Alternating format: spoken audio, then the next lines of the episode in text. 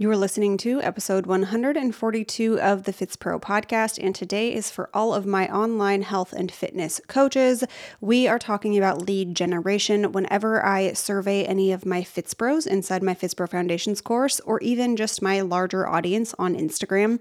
Lead generation and or finding your ideal client and actually getting them to apply to work with you seems to be a huge pain point, a huge struggle point. It's something that everyone obviously needs if they are growing a business. And so today I hope to give you some insight into how to make that process easier um, or maybe less painful. So without further ado, let's dive in.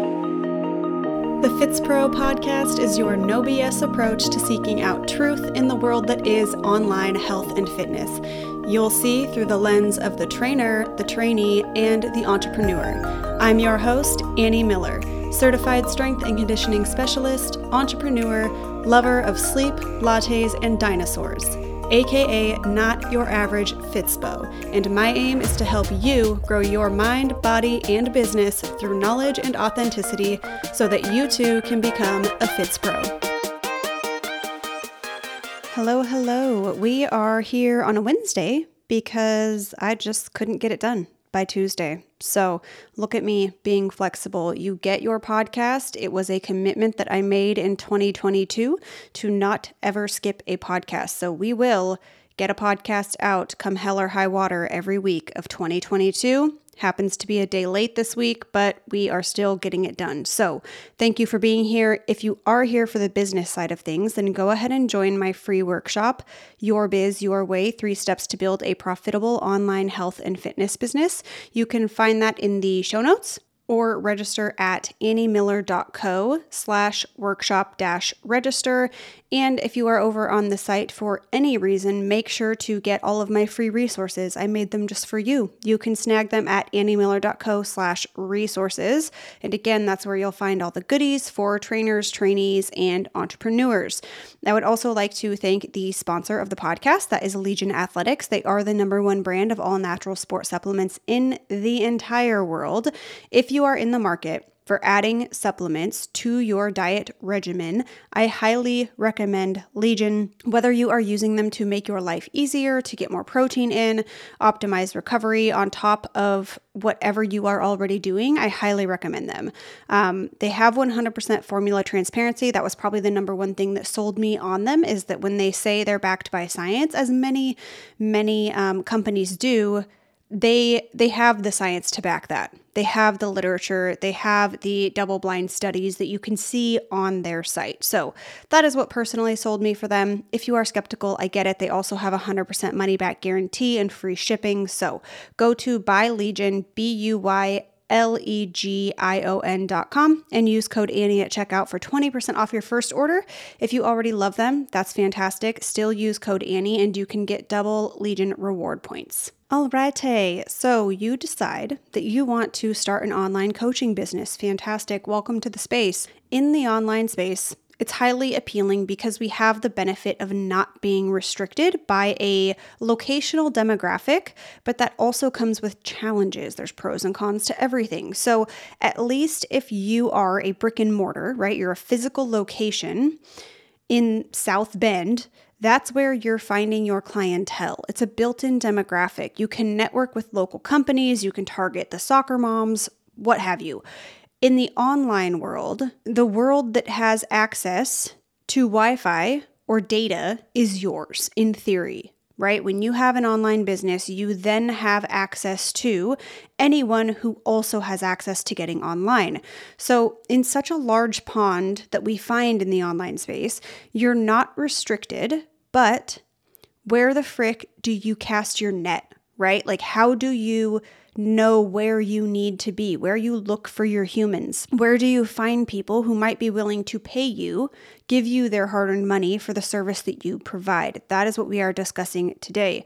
We throw around language, and when I say we, I mean business coaches, anyone in the business or marketing realm, throw around language like attract your ideal client. Well, that sounds great. But how do we actually do that, right? How do you attract people in the online space?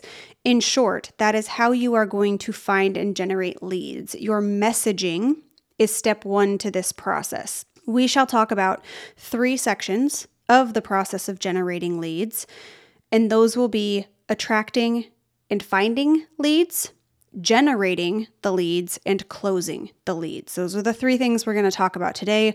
You can absolutely build an audience and fail to convert any of those people into paying clients.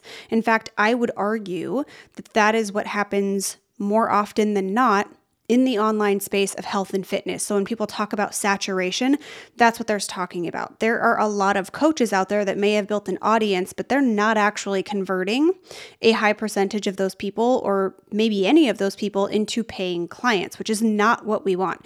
An audience who, you know, does not end up paying you is not ideal. We don't want that. So, step number 1 is messaging. Your words and your content are going to lead your humans to finding you, right? People are going to share your stuff. It's going to get in front of the right people via the right people sharing it. This is time intensive. It's going to take time. You need to be patient. And I like to use the verbiage of tenaciously patient. You need to be tenacious in the creation of your content, but also you need to be willing to do this for the long haul between your messaging and generating leads, we have this tandem overlapping section that is organic networking. And what I mean by this is that you naturally interacting with those people in your industry, you creating your quote unquote circle if you will. Now, please don't think of this as a clique or as something that is forced. This is business, this is human, this really is networking just in the online space. So you share people's content who complement your area of focus. Other people might call that your expertise, or who you think would be of value to your audience that doesn't compete with whatever it is that you're doing. Whether they then share your content or not is not your concern. This is not a, I'm going to do this so that I get something in return. We want to avoid that motive with organic networking. And that's why I say organic. It needs to be organic. You keep your eyes on creating shareable and valuable content. Other professionals will share it from time to time too. Okay? That that will end up happening. Therefore, potentially expanding your network and your potential client pool when a colleague ends up doing that. So, again, not forcefully, but organically put effort into DMing people and commenting on people's stuff and liking people's stuff who you would like to be in network with. Be open to that if you have not, and be intentional with that if you have not. So, again, this organic networking is happening in tandem with you honing in on your messaging. So, please keep in mind that 1% or less of someone's audience are going to become paying customers. Do not worry too much about sharing the wealth or being competitively minded when it comes to networking. Most of y'all's audiences, everyone involved, all parties involved, most of your people will never pay you a dime. So keep that perspective in mind when you are networking. That leads us to pun intended, to the actual generation of leads, right? So your messaging is going to be how you get in front of people. And that is going to be how you quote unquote attract ideal clients is creating content that you think is needed or that people are already out searching for within your area of focus. So I recently created a reel as an example of this for messaging. My people already lift weights right? They already lift weights or they have done other things, but they're very interested in lifting weights and they want to learn more and they're willing to do the work to do so. So I created a reel that will drop soon at the time of this recording that is for gym hacks. And it's things like starting your, your Bulgarian split squats from the bottom, right? Getting set up in the bottom position and then just standing up versus like standing and trying to, you know, reach your foot back where you can't see the bench and your balance is off and it's terrible. We've all done it. Another one of them is putting wedges under my feet in bench, in the bench press. And I explain why. So it's just these little tidbits that can make my ideal client's life easier. And people will then share that right? And maybe they don't have a huge audience, but they have friends that are interested in the same stuff as them. So maybe I get two or three really quality new followers from one of my followers sharing that information. That's that's an example, I guess, of how your messaging and your content is going to quote unquote attract your ideal client. And obviously you need to know your ideal client before creating messaging that is going to attract them. So if you do not have my ideal client creator, get it. It's free. AnnieMiller.co slash ICA, as in literally the letter I, C, and A. Go snag it if you haven't. Next up is so you get these people into your audience. What what then? How do you get them to actually become leads, right? Your your following on Instagram by and large, they're not a cold lead. They would be a warm lead, but it takes effort to actually get them to then become a hot lead or show interest in actually paying you money. So that's where we're at right now. Value, value, value with an ask is how you are going to generate leads. Again, with the consistency and the time and patience that is required for every step of this process.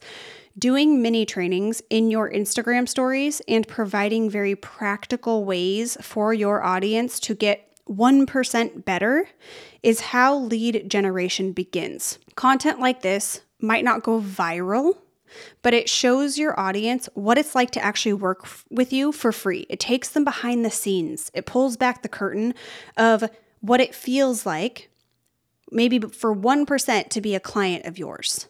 That's where we need to think with our content. That's where we need to focus on. Eventually these people will reach out and or apply to work with you because of something that you shared for free and that made a real difference in their life. Imagine what you can do from a paid standpoint. So for instance, before my Built by Annie launch, I um, shared the difference between a B stance Romanian deadlift and a Romanian deadlift with the back foot elevated on a bench. Several people tried that new variation because it was a progression from a B stance RDL, which I know a lot of people do.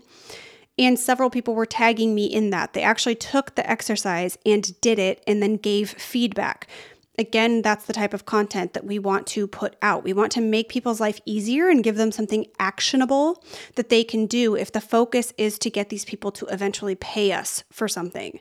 So, mini trainings or client case studies in your Instagram stories are a great way to do this in addition to putting out quality content. If you're not on Instagram, then this would be on some other platform. Short form video on YouTube or on a blog pinned to Pinterest, that works as well on a weekly basis. So, bite size, applicable content, that's the focus for lead generation. And then doing some longer form video of some kind, teachings, training, sharing client case studies, taking people behind the scenes of what a client check in looks like, allows people to put themselves in that spot. They can see themselves in the story that you're telling.